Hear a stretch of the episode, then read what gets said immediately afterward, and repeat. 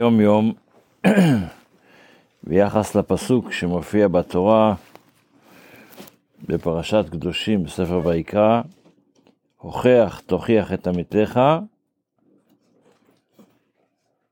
אז הפסוק הזה, יש לו שלושה דברים, הפסוק מתחיל, לא, לא תשנא את אחיך בלבביך, הוכיח תוכיח את עמיתך, לא תישא אליו חטא. אז הרבי כותב ככה, קודם הציווי הוכח תוכיח, אז הפסוק אומר, כתוב, ולא תשנא את אחיך בלבביך.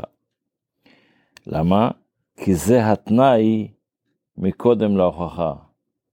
כשאתה מוכיח מישהו, אז תוכיח מישהו בלי שיהיה לך איזה אינטרס. אם אתה שונא אותו, משהו כזה, לא אתה מנסה לפגוע בו, אתה רוצה לתקן את משהו, את הדבר הלא נכון, את מה שהוא נכשל בו. ולכן כתוב גם אחרי זה, קודם כתוב, התנאי הראשון זה לא תשנא את אחיך בלבביך. אחרי זה מופיע הציווי של הוכיח תוכיח את עמיתך. ואחרי זה כתוב לא תשנא את אחיך בלבביך, לא תישא עליו חטא. מה פירוש לא תישא עליו חטא? שלא תרגיש שאם אתה דיברת עם מישהו ולא הצלחת להשפיע עליו, החיסרון הוא אצל האדם שלא רוצה להקשיב, אלא החיסרון הוא אצלך. ודאי, אם לא פעלה את ההוכחה, ודאי אתה, אתה אשם שלא היו הדברים יוצאים מן הלב. כי אם זה היה דברים יוצאים מן הלב, הם ודאי שנכנסים ללב. זאת אומרת, הרבי לוקח את הפסוק הזה ומחלק אותו לשלושה חלקים. וגם הבעיה בהוכיח תוכיח. לא, לא. אני רואה שמישהו הוכיח תוכיח, אני לא מגזים עכשיו, מתוך תשעה מעשרה יש מריבה אחת. רגע. רגע, רגע, רגע, רגע, רגע, זה עוד נדבר, קצת על זה. שני... אין שאלה, אין שאלה, אנחנו, אנחנו עוד, עוד רגע נתייחס לכמה דברים למרות שזה לא כתוב ב...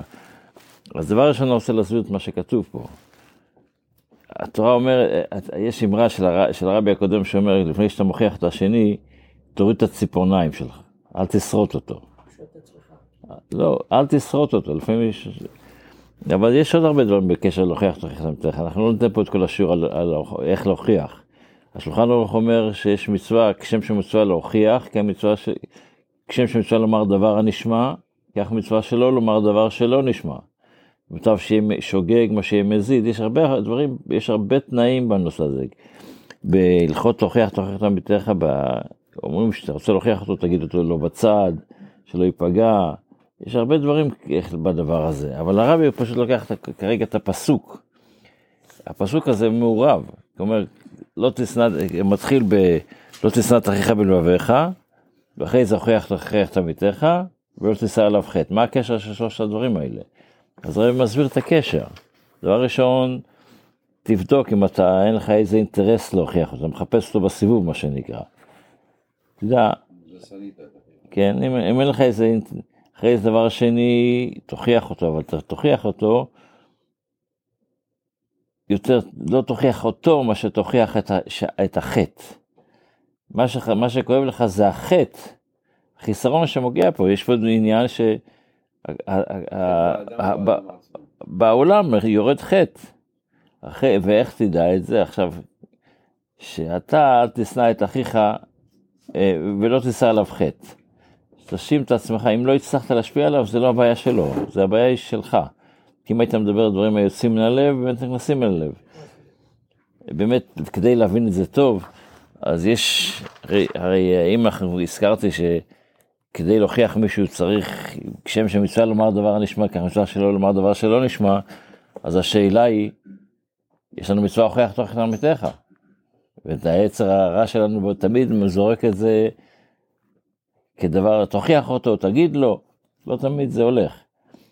אז למה אחרי זה כתוב, הוכיח תוכיח את עמיתך אפילו מאה פעמים?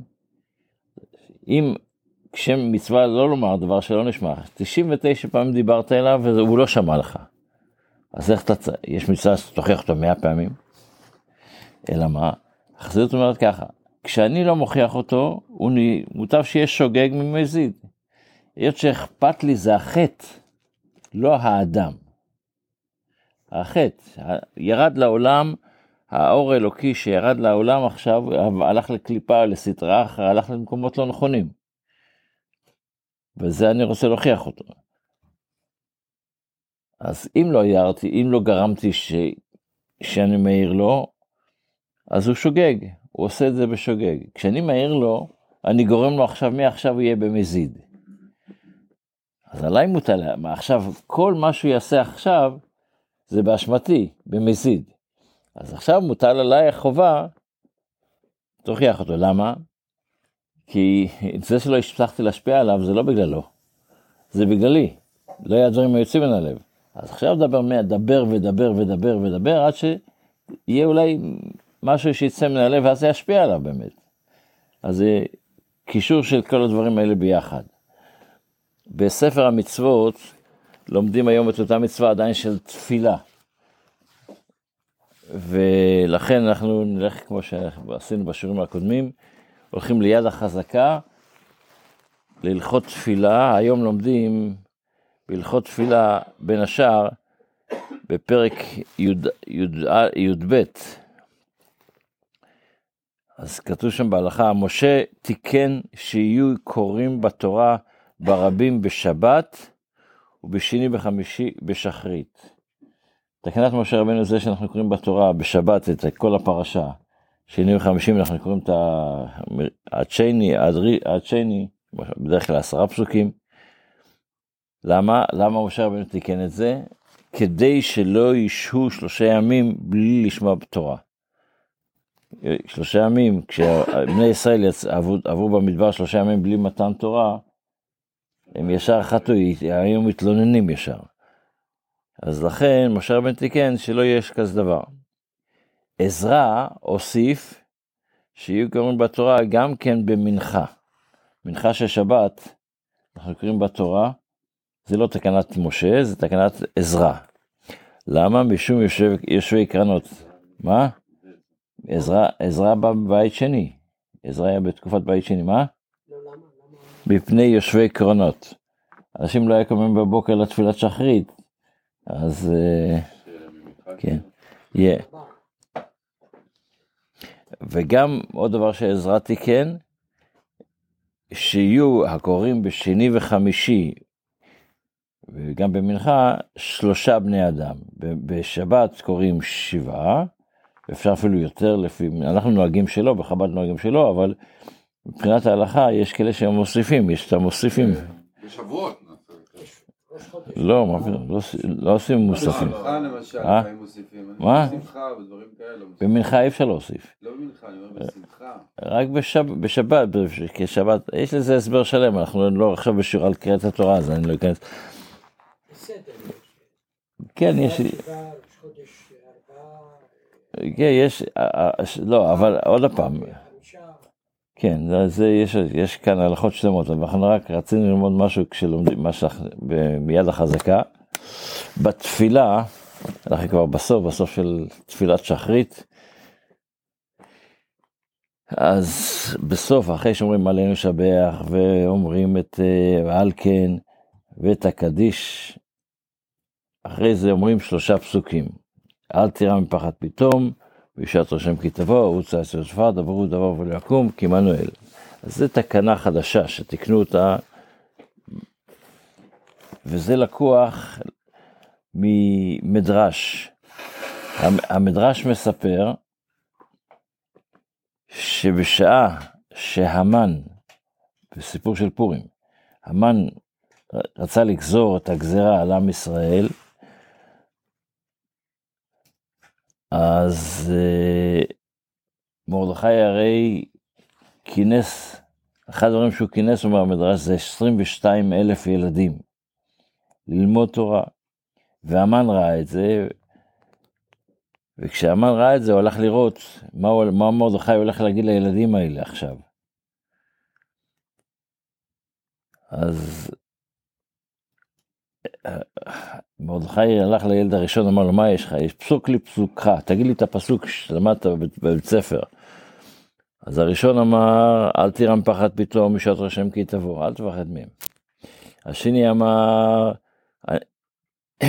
עוצו עצה ותופר דברו, אל, אל, אל תרם פחד פתאום, זה מופיע במשלי. עוצו עצה ותופר דברו דבר ולא יקום, מופיע ב... בישעיהו אני חושב, אני לא, לא, אבל לא, זה במקום אחר. אחרי זה, אז ישי אמר, ועד זקנה אני הוא, ועד שיבה אני אסבול, אני עשיתי ואני אסבול, ועמלת. זה השלושה פסוקים שהם אמרו. על בסיס הסיפור הזה, הוסיפו את הפסוקים האלה בסוף התפילה. למה? כי בן אדם יוצא דווקא בבוקר, בן אדם הולך בבוקר, אחרי התפילה הולך לעבודה. בערב, במנחה, אה, האמת אנחנו אומרים את זה תמיד אחרי התפילה, אבל בן אדם, כשהוא הולך אחרי התפילה לעבודה, אז הוא הולך להתמודד עם העולם. אה, כנראה שהוא פוגש אנשים שלא בדיוק אוהבים אותו, יש כל מיני רשעים, כל מיני... אז אומרים לבן אדם, התפללת? עכשיו אתה תלך עם ביטחון להתמודד עם הדברים האלה. מחר נלמד גם כן את הפירוש של, הפסוק... של הפסוקים האלה. שיהיה לנו יום טוב, בשורות טובות, כל טוב, שיהיה לנו רק טוב.